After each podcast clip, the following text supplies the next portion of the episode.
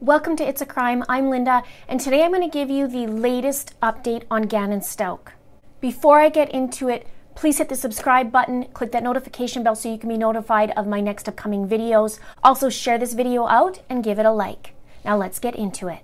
It's been three weeks as of yesterday since Gannon has gone missing. Investigators have been in Douglas County for almost a week, searching for clues, evidence, and of course, searching for Gannon. Now, the media has been told to stay back.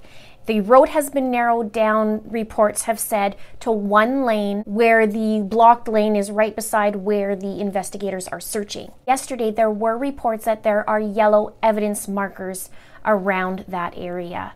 And also, they've been sifting through the snow and I noticed that there were orange and blue buckets, but I'm not sure what the importance is with the colors. If you do know, let me know in the comments below. I appreciate that. Now, a question about the sifting. If they're sifting through the snow, I'm wondering they must be taking the bottom layer of dirt also and then sifting through it. The only reason why I say that is because I don't believe it snowed from my recollection that it snowed the day that Gannon went missing, which was January 27th.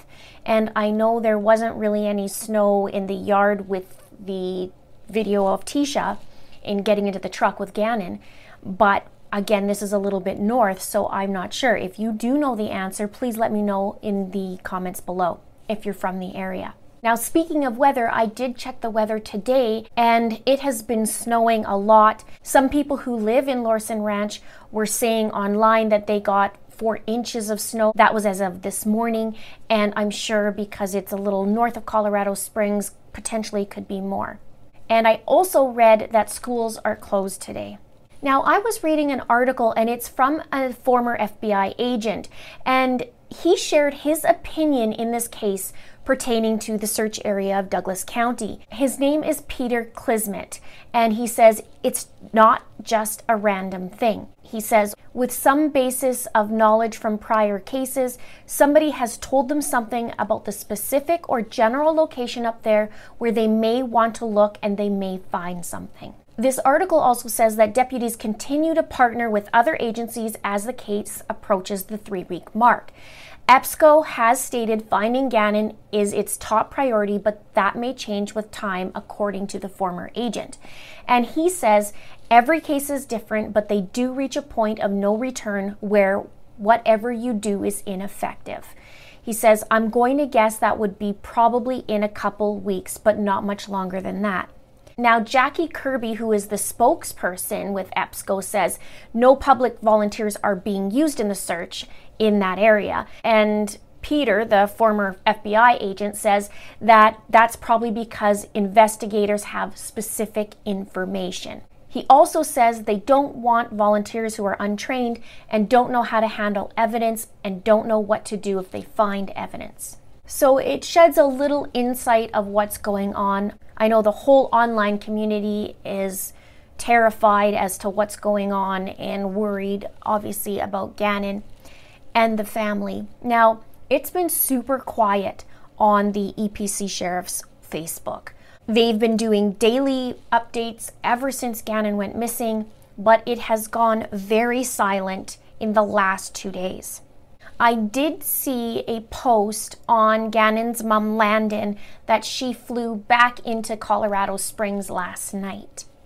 And as for Tecia, well, Tecia is being Tecia her Facebook is like a on again, off again romancing. It's on and then it's off. It's on and then it's off. Her Facebook was reactivated, as I mentioned in my last video, and then she had posted a video of Gannon and Lena, and Gannon was waving by, and then went and jumped into the water with little Lena. And Landen saw this, and I did post this in my last or I talked about it in my last video, that she was saying, like, this is sick. Take the pictures of my babies down now. She was not happy, and I don't blame her. Now, as of this morning, it's deactivated again. I don't know if that happened yesterday or not, but when I checked this morning, it was deactivated. And she was claiming that she was hacked. So I'm sure that's to back up every ridiculous post or thing that she said up until this far. That's her MO, right? She does something dumb, she backs it up with an excuse. So that's the new news on her. But don't worry though, I'm sure with more evidence that's collected, she's to have to start spinning her little manipulations and throw out another web of lies to match what people are talking about. I gave her the benefit of the doubt in the beginning, but now it is not looking good. And normally I would say, Lord, help her, but I'm not even going to say that. And there's two things I think about when I think about her. And it's the saying of how you do one thing is how you do everything. So she's going to be pretty predictable. The other one I say to these types of characters is lie, lie, manipulate, lie. So back to Gannon, let's pray for Gannon. Let's flood the comments below with a bunch of blue hearts and let's get him home. It's been far too long, and we all hope, I hope, we all hope that he's found safe. There's always hope and there's always miracles. And if he's not found safe, I hope to God he has the key evidence that will speak volumes when he's not able to. And we all find justice for Gannon. Either way, let's get him home. Let's have a little chit chat in the comments below.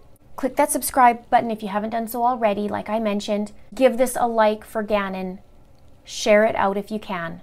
Thank you so much for watching. See you soon.